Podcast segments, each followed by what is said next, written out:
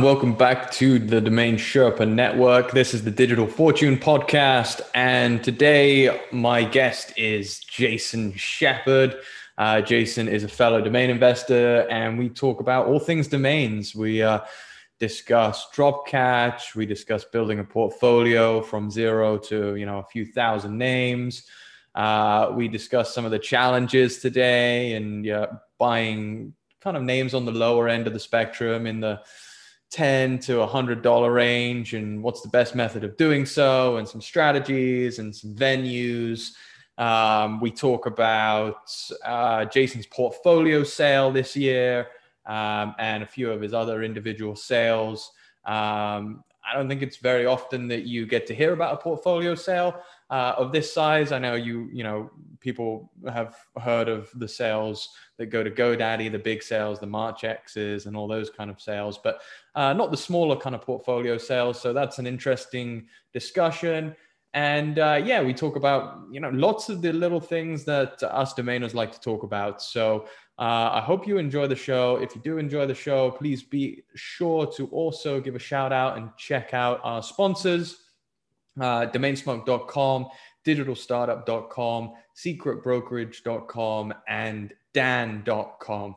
Uh, so, yeah, without any further ado, let's get into the show. And I really appreciate you guys listening.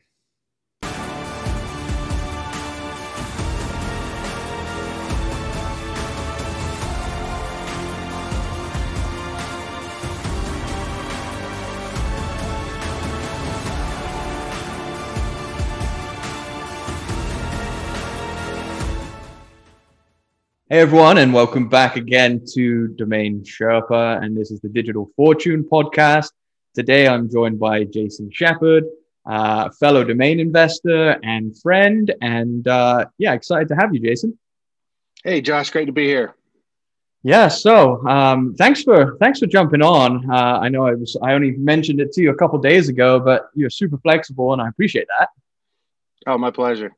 Yeah, no, I've been I've I've been meaning to I've been meaning to have you back for a little while ever since, you know, we talk quite regularly for those of you that, you know, listening and and, and don't know, but uh, Jason is a part of uh, a group of investors where we chat pretty regularly about, you know, domains and strategies and all kinds of different things, all kinds of different topics. So, you know, I stay up to date with Jason uh, Jason quite a bit. Um, and uh, yeah, I figured that we could come up here and kind of catch up and talk about uh, talk about what's been happening and what's to come. Sure, glad to. Cool. So, um, how's how's the year been going for you in general? Um, it it's been a really amazing year. Um, January started out very very strong. Um, I had set a, a goal for this year um, to uh, eclipse my total sales to date through the end of um, through the end of 2020. Um, you know, as some of you may know, I, and, and I know you're aware, I, I kind of pivoted to more of a full time domainer in 2020. Um, when COVID hit, the, the DJing kind of went away. Um, and, and so 2020 was a really good year. And I actually hit uh, lifetime sales of 200,000, uh, a little bit over 200,000 by the end of the year. And my goal this year was to to have more than that total in this year alone.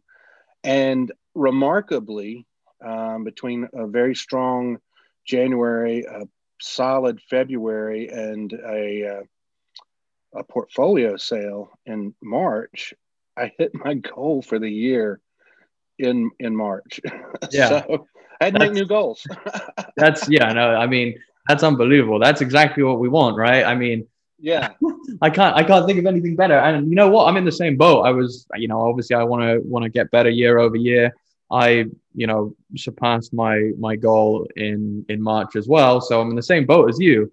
Um you, i mean you only got started really investing in domains like 2019 um, and that was on a part-time basis. And then you know you got full-time in 2020 is that about right yeah, I mean, I, I, traced it back, and there there were a few domains I bought in 2017 that were, you know, I, I, had bought with the mind of investing, but and then 2018 I had some, but I mean, like in January of 2019, that was my first that was my first NamesCon.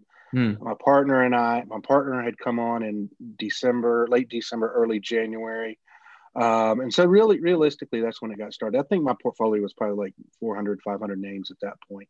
So, I mean, I did have, I did have, you know, some, uh, you know, some history, you know, a little bit of time in the industry, but yeah, really 2019 is where I kind of hit my stride and, and really started focusing on it.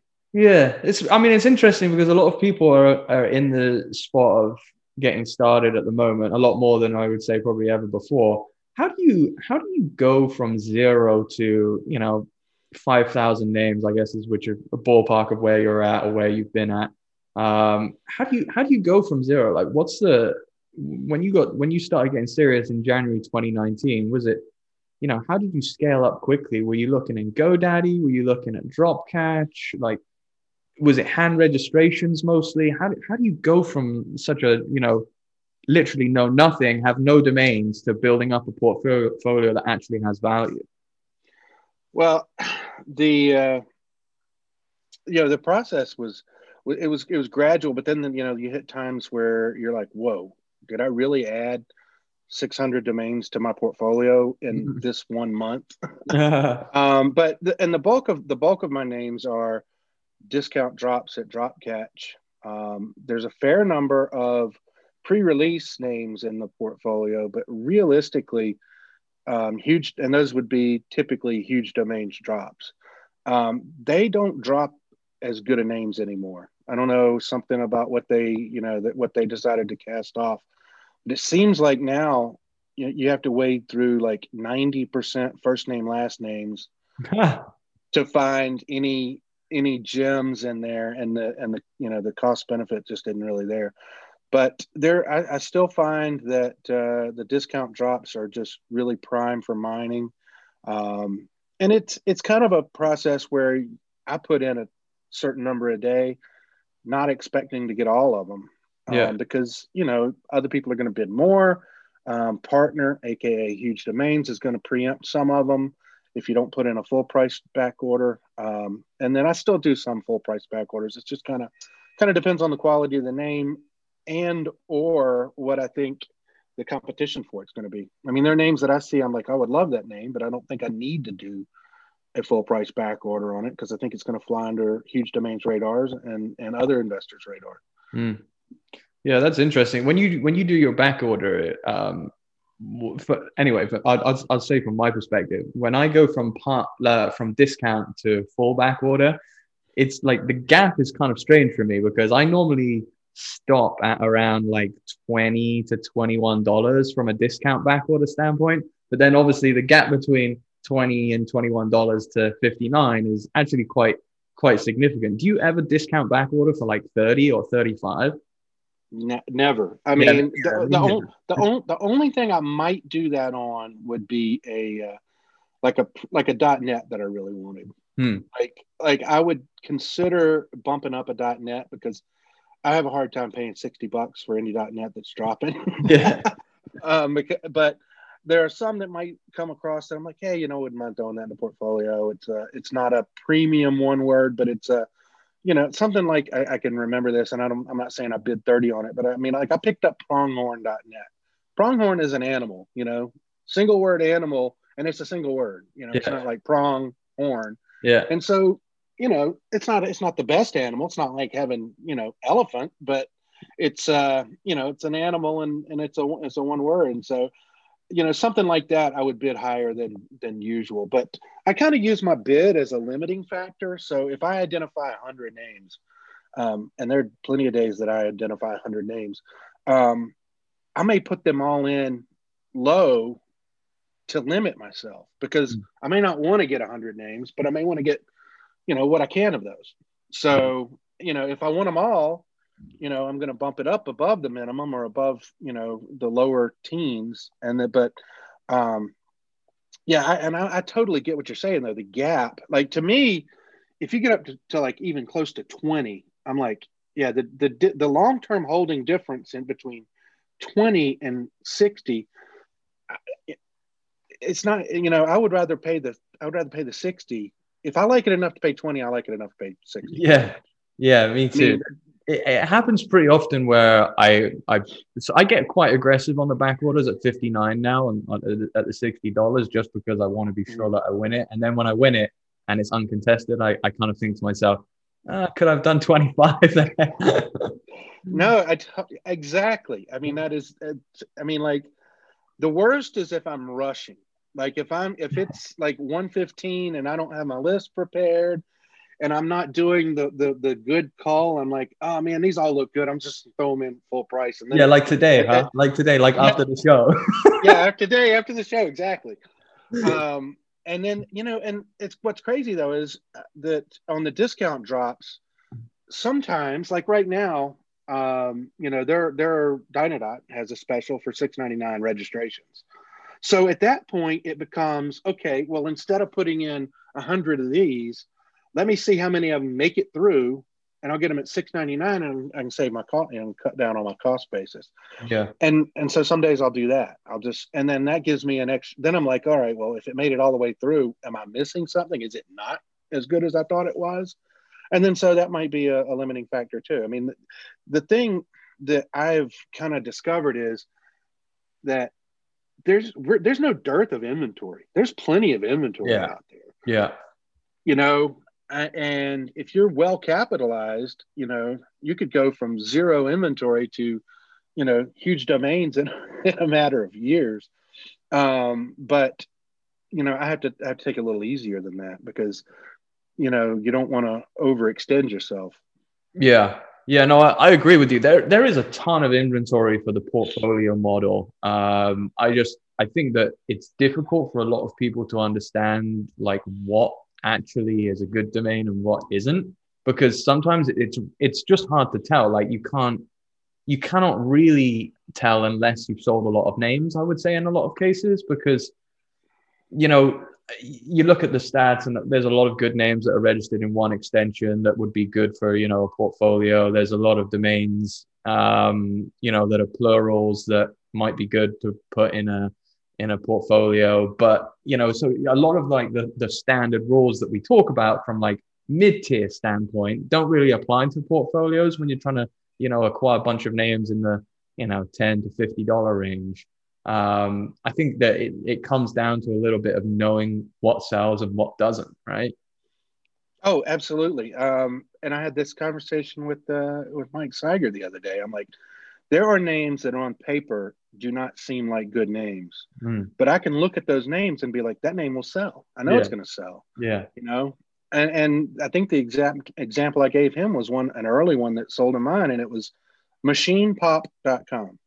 Mm. No idea what you're going to use it for, but I'm like, machine pop, somebody will buy that. And sure enough, it sold. Yeah. And, and, and we actually, you know, we, we looked at some of the metrics and there's no compelling reason to buy that name to resell it. yeah. Um, other than just the way it sounds and a, and and a gut feeling that I think that's something that somebody would buy. Mm. And, and it's, it's and that's that's the case a lot of times. And then the opposite's true too. I just had a recent sale um, of a four word.com that I re-registered. In other words, it dropped and I re and I registered it by hand that same day. Didn't put in a discount back order or anything on it. Nobody nobody went for it, huh? Right. And it, it was game on play oh, yeah. on dot com. It was and the only and the I normally wouldn't buy that, but it was registered in eight extensions. And that's something that I've learned from you is that, you know, when you get up into the high single digits or the low double digits on extensions, that that, that means that the, you know, I mean, it, it seems obvious, but that the the demand is a, is going to be a little greater than something that has one. And I and I have plenty of domains that have only that are only registered in the extension I own. But those are going to be brandables that I thought up or that were dropped that I liked and I, felt would would sell because I think sometimes with a brandable it's almost a, a benefit to have fewer registrations because mm. you're trying to carve out your own brand on that. But this one I just you know it's like all right well it's a hand registration it's registered in eight and it sold so so, so quickly that I I had to push it to the to the Afternic escrow account. How much? How much did it sell for? Thirty four hundred, and 3, it was a uh, and and that was a negotiated sale. Um, I had lit for whatever reason. I think probably just because of the number of extensions it was uh, registered in. I'd listed it around 5K with like a 2,400 minimum, and Afternic uh, negotiated it, to the brokers negotiated 3,400 for me. That was game I mean, on, play on. Yeah. Yeah. Game on, play on. Yeah. I mean, I'm kind of surprised that that didn't get picked up on a on a discount back order. I mean, to be honest, with eight extensions taken, I you know, for me, sometimes when I'm trying to filter through names and I don't have as much time as usual, I'll like limit it to maybe like three words instead of four words or something like that. So mm-hmm. that might be like one reason why it slipped through. But you know, still eight extensions and to slip through and not even get a discount back order is kind of surprising to me. Yeah, I mean, and that that's probably the outlier, but and and that's the and that's the whole reason I bought it because I usually filter for my my my first pass is usually two names because I mean realistically, I mean you can do one, but then you're gonna get lulled into say, oh, it's a word, mm-hmm. but it's not a good word. so I usually, you know, I, I usually filter by two, um, and then I might uh, flip the filter for three and just see if there's anything you know that, that catches my eye. It's not too long or makes real good sense, yeah. or or is it or is a good you know just a good phrase I mean, I, last year I sold "You Are Brave." Uh, I mean, you know, oh, something like something like that, that. Yeah, I mean, it's just like that's gonna that's gonna miss a lot of people's filters, you know, yeah, because they're gonna be looking for two words, and I'm like, "You are brave." I mean, yeah, it's it's not. I don't know what I don't know what the buyer's doing with it. I haven't checked, but uh, I mean, that's a, that's just a great name. I mean, you could you could do a lot with that, and so uh, yeah, but uh, you know, the yeah, the filtering on a daily basis is just I mean, you can spend so much time doing it. Yeah.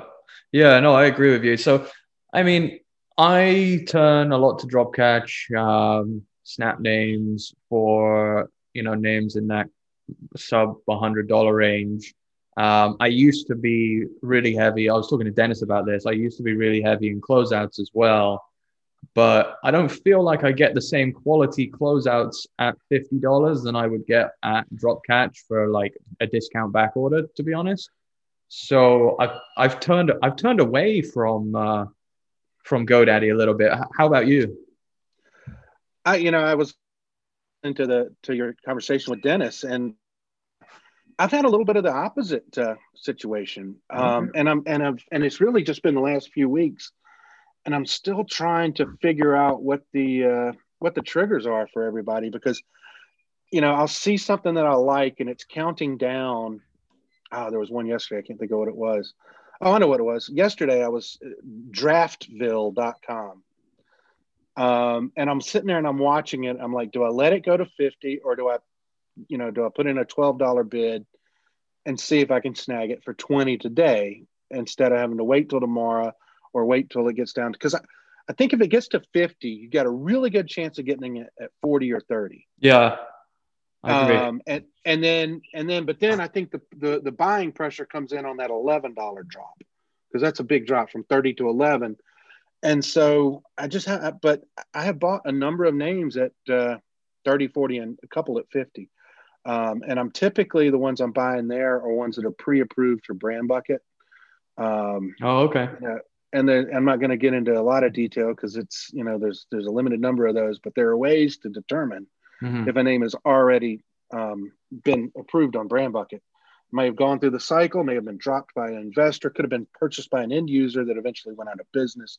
Um, but if I see one of those and I know that it's approved at a you know two thousand dollars or above on BrandBucket, a lot of times I'll pay the fifty or or maybe wait for the forty or the thirty. Mm. Um, but yeah, so on Draftville yesterday, I loved the name. I thought it was one that I might be able to to snag. So I let it get down to like three minutes, and I put a single bid in on it. And like 30 seconds later, it, and I put I, I, I put in a proxy because I didn't want to put in 12 and then put another bid and possibly see somebody notice the multiple bids. So I put in like a decent proxy, like around 50. I think I put no, I put in $49. I was like, let me just see this experiment because I'm I'm contemplating waiting on it for 50 so I'll put 49 in as my proxy. And if, if somebody, you know, takes a little stab at it at the last minute, maybe I'll outlast them. Did not happen. Somebody bid at like th- under three minutes, and it wound up going for like mid 100s, and I, I think I bowed out around 155. Um, and I don't even think it was. Uh, I don't think it was HugeDomains either. Um, so it's just a. It's just such a. There's so many nuances to trying to get these names because had I waited three more minutes and let it go to closeout, there's a. I feel like there's a very good chance I could have gotten that for fifty dollars. Mm. Yeah, if HugeDomains didn't enter the auction, then then yeah, um, you probably could have. But there's, you know, there's not just HugeDomains. I, I would say there's at least three to five other uh, sniping bots, uh, maybe maybe a couple more. Um, and yeah, I don't know. It's it, it is it is a bit of a gamble. Um, I would say that the the the quality of names that do uh, go without any kind of bids uh, is actually really high. But you know, if if they're if they're not taken by someone who's manually checking, you know, a couple minutes after, uh, and they're not taken by a bot, um, you know, they are taken pretty quickly after that, within hours. So if you're if you're going like to the if you're at like the end of the day saying, okay, I'm going to check the closeouts, yeah, by that time, it's in my opinion, it's it's it's close to too late. Um, but yeah, I, I, can see that. Yeah, but so I, I brought like you said, there there are still there are still names that that it, they don't get picked up at fifty, and if they don't get picked up at fifty, there's a good chance you can get them at thirty. Um, but yeah, I don't know. It's for me. I, am not seeing as I'm not seeing the same. I'm not seeing the same level uh, of names that I was seeing. You know, maybe this time last year for eleven dollars. Yeah, and, and and and that could be the case because last year I was very focused on HugeDomains um, and the discount drops, and I wasn't wasn't really playing in the closeouts as much. So I don't have I don't have as much to compare it to. But uh, the way I look at it now is, if a name that is that hits closeout at fifty, if that is a name that if it, if I saw, I would put in a full price drop for it, then I don't have a problem. Yeah, exactly. Because because at that point you're, the price is the same for all intents and purposes. Yeah. Um, and and I think there are names that hit there. Um, you know, I like the I like the I like the the the fact that names that go to drop typically, you know, haven't gone through the expert, you know, that, that I would put in a discount back order for a DropCatch, haven't gone through GoDaddy. Yeah. So many of the of the expiring names go through GoDaddy's auction platform that I think I was probably missing out on some quality by yeah. not looking at it more than I did. Mm, yeah, the the great thing about GoDaddy expiry, you know, stream is that you know you retain the age of the domain, which uh, you know has it does have value. Um, you know, how much value? It's debatable, but there is certainly some value to retaining the age of the domain.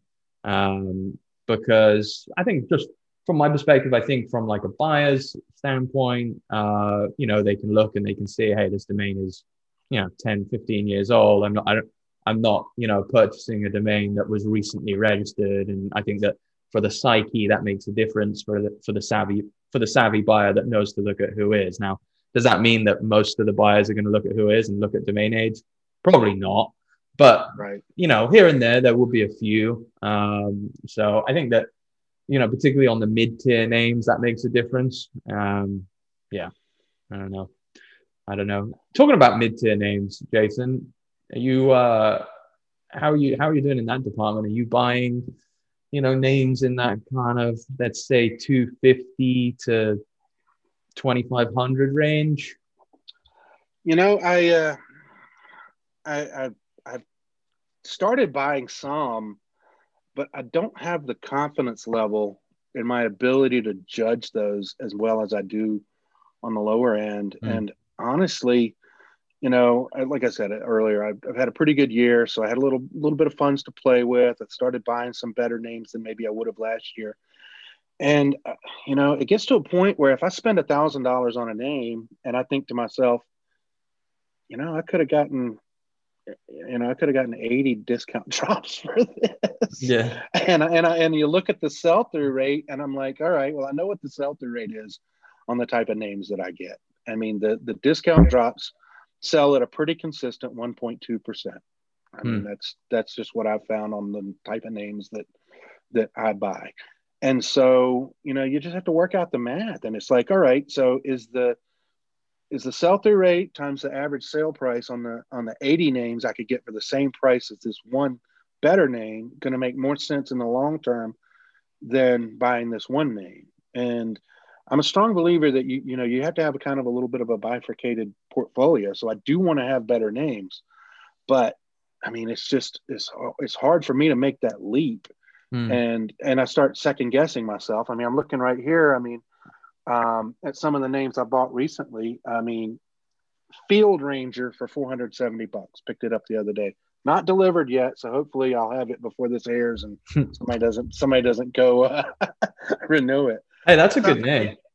I mean, I feel like it's a good name too. Um, but like, I don't have the ultimate confidence level that that I'm going to sell that at, you know, 10 to 20x in the same time that I could sell the same dollar amount of worth of the discount drops that I got for the same amount. Mm. And, and, but at the same time, you know, you, you do have the bigger sales on these. I mean, we just I can't say the name, but we just sold in the in my partnership portfolio a name for thirty eight thousand that we paid eight hundred dollars for in twenty nineteen. So, you know, that's a pretty significant return on that type of thing. So, yeah. But you know, what's the sell through rate on that? We've owned it for three years now, or two, you know, two plus years now.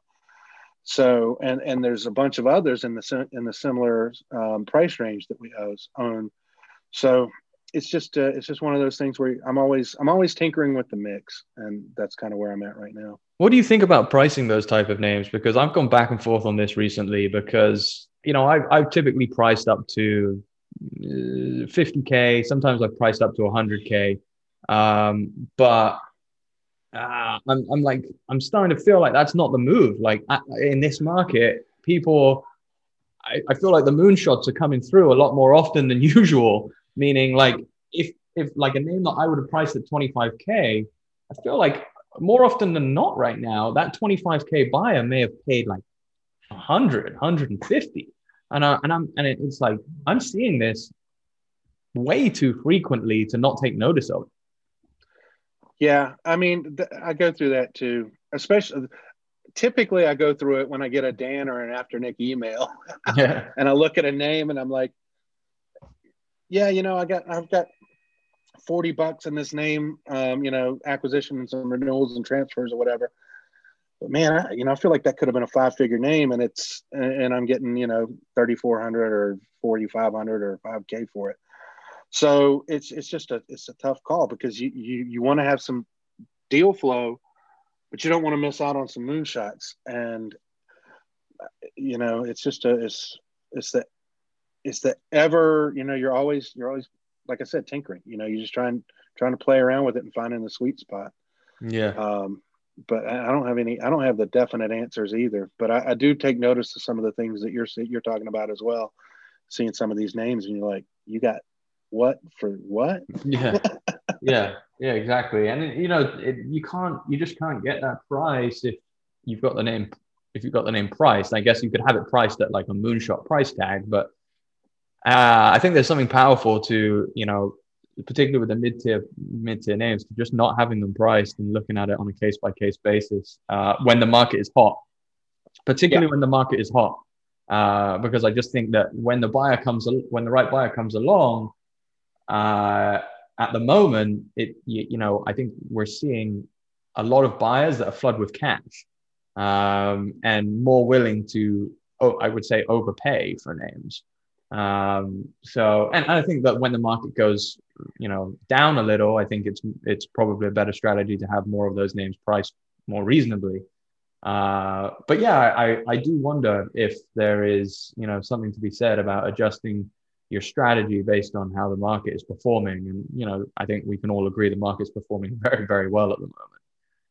Yeah, no, I, I, I totally agree. And I actually um, downloaded some da- data from NameBio to the point where I hit my monthly limit and I'm waiting for May 1st to finish pulling the data and, and, and analyze it. But I was just looking at some of the some of the retail sales from uh, you know from like name pull and and and buy domains and, and domain market. And I, and I was focusing in on some of the upper ones. And I wanted to basically see, you know, when Mike Mann sells these names for 50,000 that I would have priced for 3,500, what is the defining characteristic about the names that he has at that price that, you know, if, is there something about those names that I can identify and price some subset of my names at that so that I'm not missing out on at least some of that?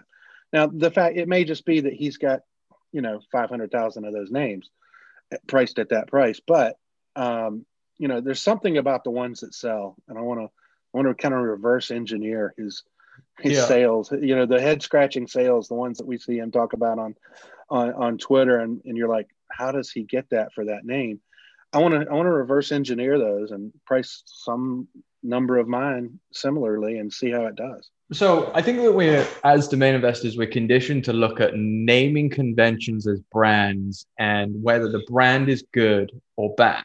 And um, and, and actually, I think that that strategy is is not always good because uh, it doesn't represent where the money is always, right? So I think that when you look at like some of these like head, head scratcher sales, for me at least, well, one thing that I do notice is that they're typically in in you know you can you can you can place them in an industry that typically ha- that has like a lot of cash available uh, meaning like they're big industries right so like a somewhat decent brand that is targeting you know care or health or something like that um, that maybe you've priced in the $5000 range you know i think that those type of names you can more you know e- more easily moonshot because if you know the right buyer comes along and they're in the health industry and they're making tons of cash the, the actual like the actual like value of that brand is is not so important as what it's worth to them is and and what what they're doing. And i think that if they've got a lot of cash on hand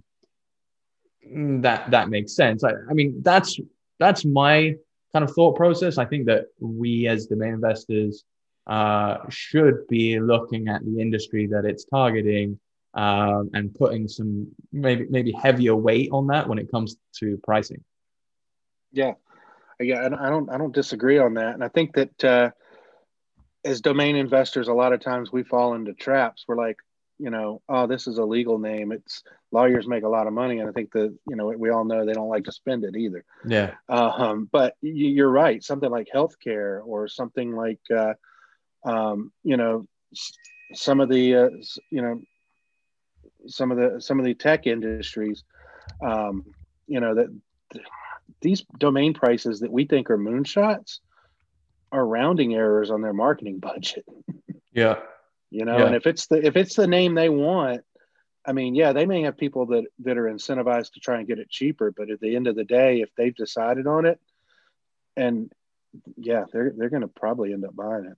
Yeah, like an example would be for me, like let's say like a good two word name ending in health, something like Evergreen Health, right? I mean, like Evergreen is obviously a very popular brand. Evergreen obviously is a brand name that kind of worked quite well with health. I would say that most of the time, you know, domain investors would price that. They would they would typically price that name, and they would typically probably price it in the five figure range. But the reality is that if there is a, a buyer for that domain, it, it, it's it's not unreasonable to assume that they're going to pay. They could they could be willing to pay 200k for it. Um, but it's just very rare that an investor like myself or you price a name like that that high. I, I would say that that's that's probably something that I could adjust and do better when it comes to my strategy. Is kind of just like looking at that and saying, okay, it's only taken in 15 extensions um, or whatever. But let's let's go a little deeper, right? Mm-hmm. Yeah, I, I, I agree completely. I uh, I, I feel like I price my lower tier names too low, but also my higher tier names, and and I don't have yeah. that many of the higher tier, but I mean, it's just you know that you got that moonshot thing, and then you're like, yeah, but how long is it going to take? But then you get the one and or you see one and you're like, yeah, you know, it's worth it. So just just trying to figure out the names that that it makes sense to do that on is mm. I mean that's that's the trick. Yeah. Uh, and doesn't sound like the the solution is is obvious. No, uh, you have to just you just have to spend time in the uh, in the industry and, and, get a feel for it. Yeah, hundred percent. I'm I I don't, I don't know about you, but I feel like I'm still learning every day, and and I don't even feel like I'm even close to filling up the tank. It's just like there's so much to learn as as you kind of progress in this in this industry. Yeah, and you really have to be able to to you know try things and evaluate them. I mean, a perfect example is, you know, I was uh, if you had asked me three months ago, I'd I would have told you, yeah, I'm uh, I'm building up my parking portfolio because I want to have parking revenues that pay for my renewals on the rest of my portfolio. Then, you know, I looked and ran the numbers and said, well, absent of being able to identify drops that will earn the buying names that park, you're going to pay 24 to 30 months worth of their revenues. And I just ran the math and I was like, for the money that it would take me to buy enough parking revenue names to support my portfolio, I could buy the type of names that I buy all day long and sell at 1.2% sell through rate and earn more money. So mm. I completely pivoted. Like I was all in on parking four months ago, and I'm down to just parking like 100 names now mm. and, and they're one they're they're ones that just I know they're going to pay their own way, and that they're that if somebody wants them, they're going to find them. You know, whether or not they have a, a go directly to a landing page, a for sale landing page or not. So I mean, that's the thing. As you learn, as as you as your knowledge grows, you have to be able to make adjustments based on what you've what you've you know ascertained yeah trying yeah. things yeah that's good insight i mean i i tried to i dabbled a little bit in parking um this year as well. I parked for about, I don't know, 45 to 60 days just because I wanted to figure out if there was any revenue there. I mean, super minimal. I mean, I, I parked, I don't know, 2,500 names or something like that, generated like, I don't know, a couple hundred bucks, like really like not, not, not, not enough to make it worthwhile. Um, and the only thing is that I will say is that I got quite a lot of sales through Afternic more sales than usual through Afternic when I parked my uh, my landers. I don't know if there's like some kind of psyche there that says like, oh, there's advertising on this domain now. I I, I want to lock it up. Uh, but I did rather than getting a decrease in sales, I got an increase through Afternic. So I don't know. So so when so the 2,500 names you feel like that you parked.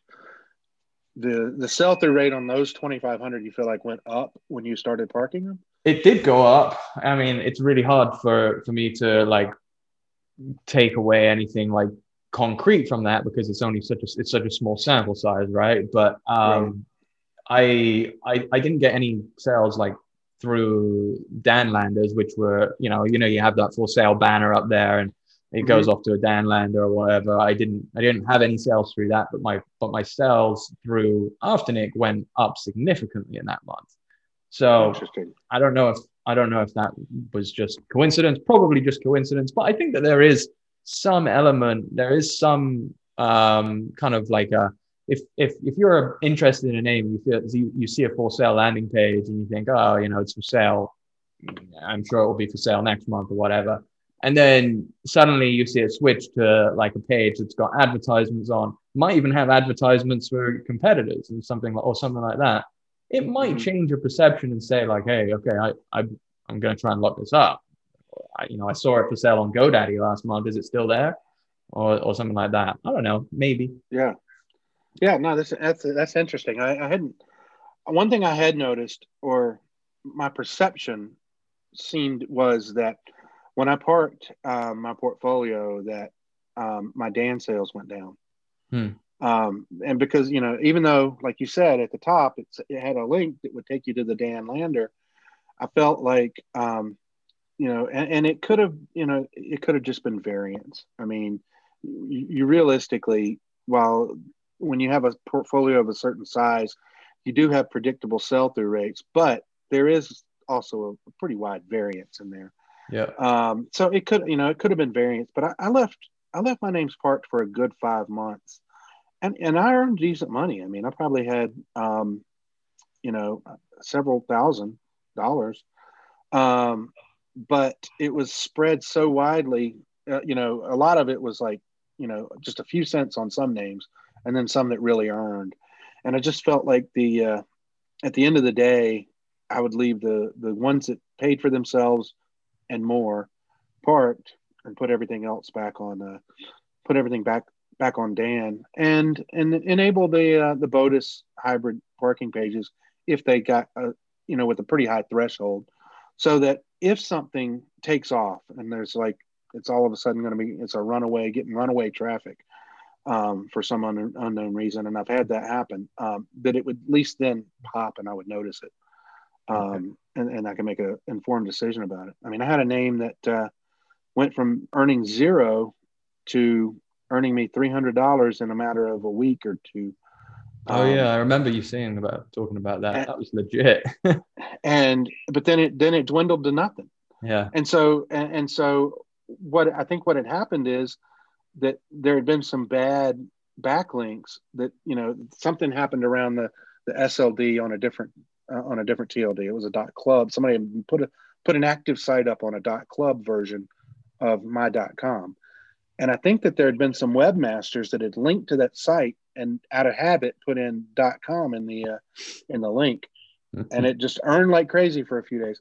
So you know, I know that I'm going to miss out on those on that type of stuff by not parking all my names but I just feel like you know after a five month experiment that uh, you know the sale the loss of sales probably outweighs the the earnings on the bulk of them. Now, you know some of them the ones that earn well. I'll yeah. continue to leave there. Yeah, makes sense. So, uh, are you trying out the new GoDaddy landers? Um, I don't have plans to at the moment. Um, I like I like Dan in the fact that um, it's kind of my uh, my way of dollar cost averaging my crypto holdings. yeah. so, so um, you know, it just it's it instead of setting up a regular buy on Coinbase, I just um, you know set my Dan sales. Yeah, but the problem is is that every time I get paid out on Dan, they pay me out at all time highs. yeah, I, exactly. I, I, think those guys wait are, are, are sitting around waiting for the uh, for the daily high or the weekly high to pay you out. I know. Um, but uh, and I have made the joke before. I said, you know, you guys are welcome for uh, for the uh, for the spike in Bitcoin because I had some payments coming from Dan today, and that's I'm sure it's that's completely related. Um, so, but you know, at the end of the day, um, you know, the the GoDaddy lander. If if I hear from other people that they're having good luck with it, um, I might try it out. In fact, I might even try it out on the partnership portfolio. I just for for my sanity and my housekeeping, I kind of want to be all or nothing on what my landers are. Mm. You know, for my personal portfolio, if they're all on Dan, I want them to be all on Dan. Um, and if they're you know if they're all, all all somewhere else, I want it to be somewhere else. But uh, you know if if if I t- if I put the partnership portfolio over to the to the GoDaddy Landers and see good results, then that might be something that uh, you know will entice me to moving over. But I think okay. that uh, the lack of a payment plan, I think, will hurt sales a little bit. Um, so we'll just have to we'll have to see how it goes. Yeah, yeah, hmm. yeah. I agree. The lack of a payment plan. I think that the the landers look okay. I thought it was interesting that they said that the the the form fill is still going to be the better option above a thousand dollars. I'm not. I, I don't understand how they come to that conclusion, but they said they, they obviously tested it for a while and I, I assume that that's based on data um, you would hope so. I mean, um, you know, obviously, Afternic has a staff of brokers, and it's hard for me to imagine that they would, you know, put these BIN landers out there and potentially reduce the workload for them. I mean, I'm not saying that the that the the current staffing levels influence their decision to make that statement in there, but that is true. Um, you know, it's it's I can't imagine that even subconsciously it wasn't a factor in them in them you know doing that. And if you want to meet if you want to have a data proven outcome, the best way to have it do that is to go in thinking that's what it's going to prove because you're that is you're so gonna, true. you, you're going to figure out a way to make it to prove what you think if you're not going into it and being really empirical about it. That is so true. If you're if you're part of the GoDaddy stuff that is a, a, you know a sales a sales rep Afternic, you don't want to see you don't want to see these GoDaddy buy it now landers doing too well. it's like right. I mean, that's your job, right? If there's this if there's this buy it now button that that does as good as or a better job than than you, that's no that's no bueno. Um, but I don't know. I I just for me, I find it really hard to believe that that you know in that one to five thousand dollar range, a form fill is gonna is gonna be better than a than a buy it now, um, uh, you know, buy it now page like that. I just I find it. I, I feel like every other data point from every other landing page company and portfolio holder that I've ever spoken to has said otherwise. No, I'm I'm with you on that. I mean, I think that uh, I, I would have a hard time um, wanting to put a sub five thousand dollar name on a uh, on an inquiry lander lander, um, mostly because I, I mean I typically don't take offers on names under five k.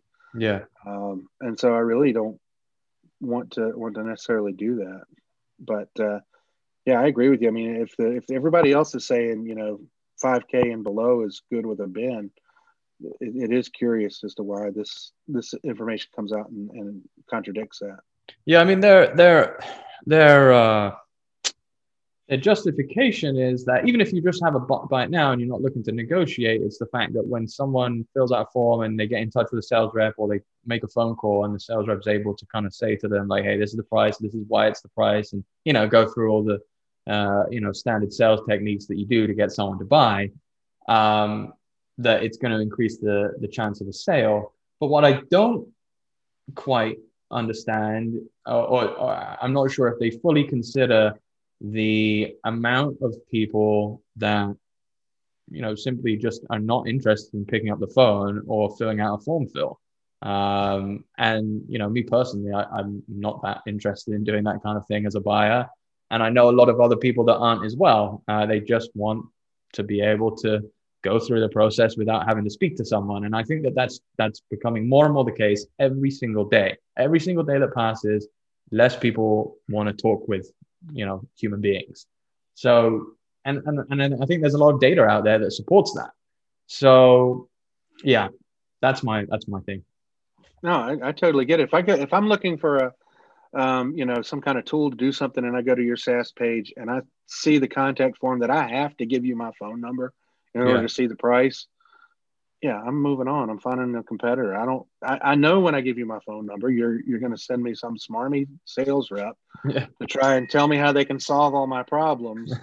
um, and, and I'm just looking for something to do this particular um, function, and I'll yeah. go find it somewhere else where they put the upfront upfront pricing. So yeah, I kind of get that too. I mean, like I, I probably wouldn't buy it if if you know if I wasn't a domain investor was starting a business, I probably wouldn't inquire about a domain that had a contact form.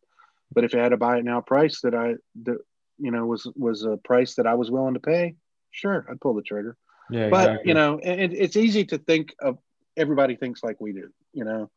Um, and so obviously there are people that have done very well. Um, you know, I'm thinking about like Abdul Basit, yeah, um, has, who has done you know extremely well with the uh, with the contact form. So yeah, I don't know. I don't think I don't think one size fits all. I think for the kind of names I have, the at least from you know from my standpoint, the level of success I'm having doing it, doing things the way I'm doing it now is okay. Does that mean I don't want to get better at it? Absolutely not. I do, sure I do, but yeah. um, you know I don't know that I want to make a make a change based on somebody else's success when you know they have their own names and their own style of buying and you know their portfolio and I'm seeing what I want to, you know, I'm seeing the successes that are that are acceptable to me out of mine doing things this way. Yeah, yeah, no, I get you.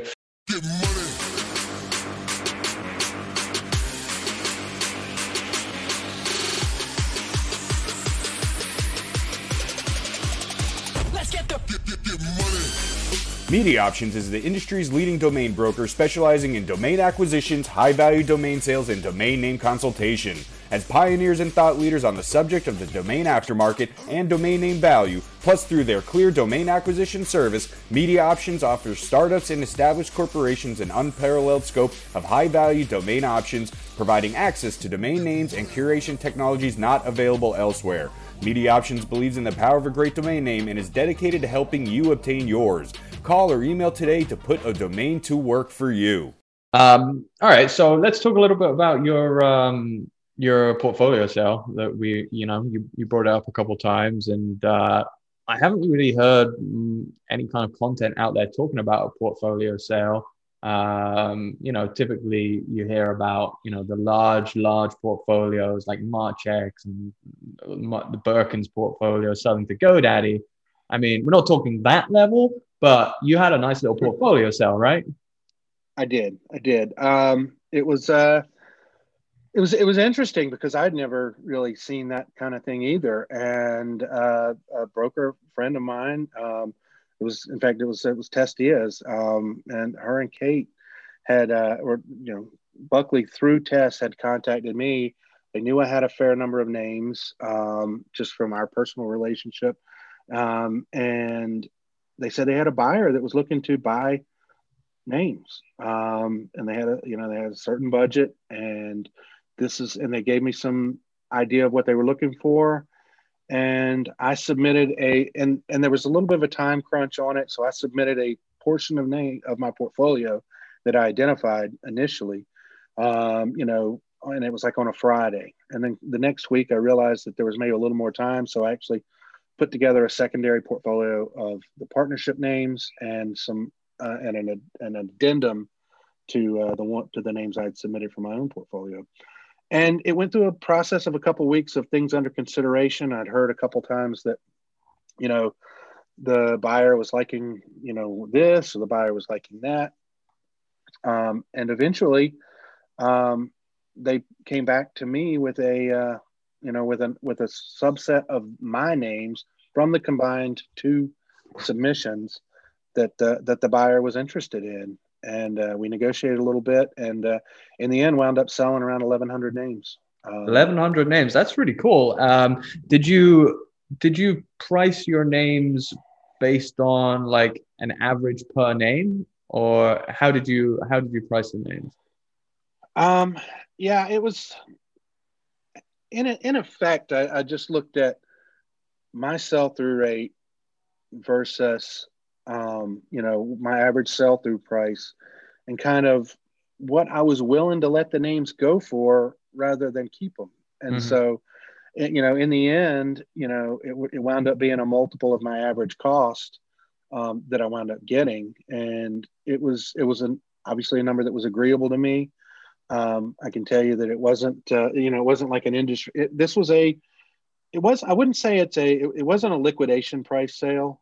Mm-hmm. And if I had to say, you know, I felt like it was probably in the upper realm of the wholesale pricing, you know, if on an individual, you know, on an individual basis. But uh, I mean, we found a number that worked for the buyer and worked for me, and I was just thrilled to make it. And and and it was it was a great process going through it. And one of the things that uh, um, you know that, that Tess told me that really helped was I had some really solid numbers that I could point out about that type of name. I mean, it was there was a lot of discount drops, a lot of a lot of back orders, full price back orders at you know SnapNames and DropCatch. So you know the acquisition cost you know was not through the roof. Um, there may have been a couple of you know several hundred dollar names in there, but the you know the average they averaged out. And one thing I had said when I submitted it was like you know I can't sell at this average price if it's cherry picked. Mm-hmm. And while obviously they returned to me a subset of what they wanted from the from my submission, you know, I I com- immediately compared what they wanted to some metrics, and I didn't see where you know they had cherry picked it. Like the like and I, and I think that maybe they were using the GoDaddy evaluation as, as part of it because like Estibot, the average Estibot for the overall submission and what they purchased was almost spot on the same. Mm-hmm. The GoDaddy, there was a little bit of a bump in the GoDaddy um, uh, um, evaluate average GoDaddy evaluation over what they what they purchased versus the overall you know set of what had been submitted. But the average cost, you know, they didn't. It wasn't like they ran NameBio or something, you know, bulk search and and picked out the ones that had cost me the most because the average cost was very similar to the average cost of the entire portfolio. So, you know, while I'd said no cherry picking at the at the end of the day, there were certain things about these names that the buyer liked, uh, whether it was you know average search, I don't know what it was, CPC, average search, number of extensions taken, and I, I don't have, I'm not privy to what they were looking for, but I was I was satisfied. We had a little bit of a negotiation, a couple back and forths, settled on a uh, settled on a a, a, port, a, total number for the portfolio that I was happy with, and uh, and made the sale. So that I mean, and these are like low end names, right? Eleven hundred, yeah. like low end names, like you said, discount drops and and drops. What you know, without saying like what you sold them for from an average price point, what would you say would be a successful kind of target price for a domain investor that's buying those type of names and has interest and, and someone has interest in, you know, buying the portfolio? Would you say like 75 to 100 bucks a name is kind of in the realm of what would be a good price uh, if you were looking to sell a portfolio of that size? Um, I can tell you that my name's I, I sold for higher than that. Okay. Uh, you know, I don't want to get too specific because I already said it was 1,100 names, and if I yeah. give you an exact exact price, people yeah. are going to be doing the math and counting my money. But um, but uh, at the end of the day, you know, I did pay a little bit. I did get more than that, um, and I think that more than anything, the the sale represents about two years of an hour a day or more of work. Mm-hmm. I mean, and so, you know, whether my acquisition cost was X percentage of what I got, my labor cost was at least as much as the acquisition cost from a standpoint of for two years, you know, I had an alarm and a reminder in my phone at 1:20 in the afternoon to submit drops. And I did that every day, day in and day out. And you know that's you know you know it's like it's like Shane with training or anybody you have to be consistent you have to do the things that other people aren't doing to get the results that other people aren't getting and mm. literally every single day for for at least 2 years mm-hmm. I was calling through these lists putting in there and in the end that's you know it paid off and, and you know, I was thrilled with it because I never expected to to to have a bulk sale like that. Yeah. And and and it was it was a nice capital infusion. It really changed my my financial situation in a sense because um you know, I, I first thing I did was I'm transferred, you know, 3,400 names. um, to, and let me tell you what, having everything at a, at, you know, limiting the number of uh, registrars you have stuff at oh my gosh, what a what a what what a weight and what a what a work what a work saver that is. Where did you where did you consolidate to? I, I moved uh I moved everything to Dynadot. Um, okay. I'm I'm a big fan of Dynadot. I was I always liked them, but they weren't one of my primary registrars. Um, just because, you know, it seemed at the time that uh, you know you, I'm I'm never going to not have names at GoDaddy. That's just there's GoDaddy's always going to be a primary registrar, but um, I just find the interface and the um, and the capabilities of the of the back end, the management console, to be better at uh, at Dynadot, and uh, and I didn't want to have all my eggs in one basket either. So um, they had a good, a decent special running, 70, 799 transfers, and uh, I just wired them a really big lump of money and uh, and did a whole bunch of transfers. Uh, so that was what I spent April doing. Nice, but, nice, uh, nice. Yeah, no, I, I totally agree. When you when you can you know minimize the amount of registrars that you're using it, especially with a large portfolio, it certainly makes life easier. I, I you know I I'm not the best at tracking names, and sometimes names get lost. They really do. Um, it's just tough, you know. You've got that, especially when you've got ten thousand accounts at Network Solutions, and you don't even know where. Oh my gosh! oh, and they just gave me a new account the other day for a purchase, and I'm like, why? I've got four already. Yeah. Did you not work it into one of those? And then then I go to consolidate, and it's like, oh, this is going to do it. This is going to initiate a 60 day lock, and I'm like, really? Yeah, I, I, would. I would rather just let it be in a. I would. I'll put a reminder in in my phone to transfer it on day 61 and hope that nothing and then oh yeah don't get me started on network solutions. Yeah i totally i totally get it man. Um, so you know it sounds like like you said you had a decent capital infusion. Are you you what, what's the what's the go forward strategy now? Is it okay i i, I i've figured out what i'm good at here. Uh, do you go straight back to you know replenishing that inventory um, and uh, kind of doing so as quickly as possible? Or do you now say, you know, I've got some money here, I'd like to focus and maybe buy one or two bigger names? What, what, what are you looking at? Well, I, that is the that is a thought that I have had, and I will likely be on the lookout for something good. But you know, my comfort level at determining whether it makes sense to spend 20k on a name is not the is not the highest.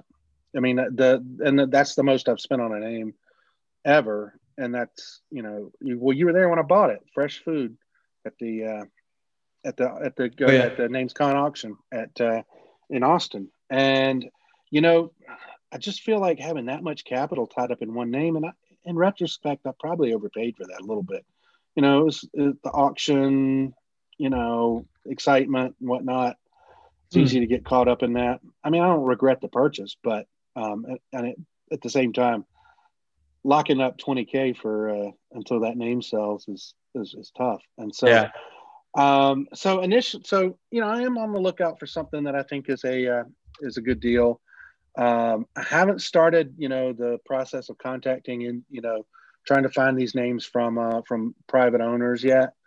Um, that's something that's on my radar. Um, but more than likely, I, honestly, I feel like maybe doing a few wholesale flips leading up to buying the bigger names to to to hold until end users come along is mm. probably where I'm leaning right now. Yeah. Um, just just because that way I can use some capital generate more capital and then use the capital that was generated to buy the big name.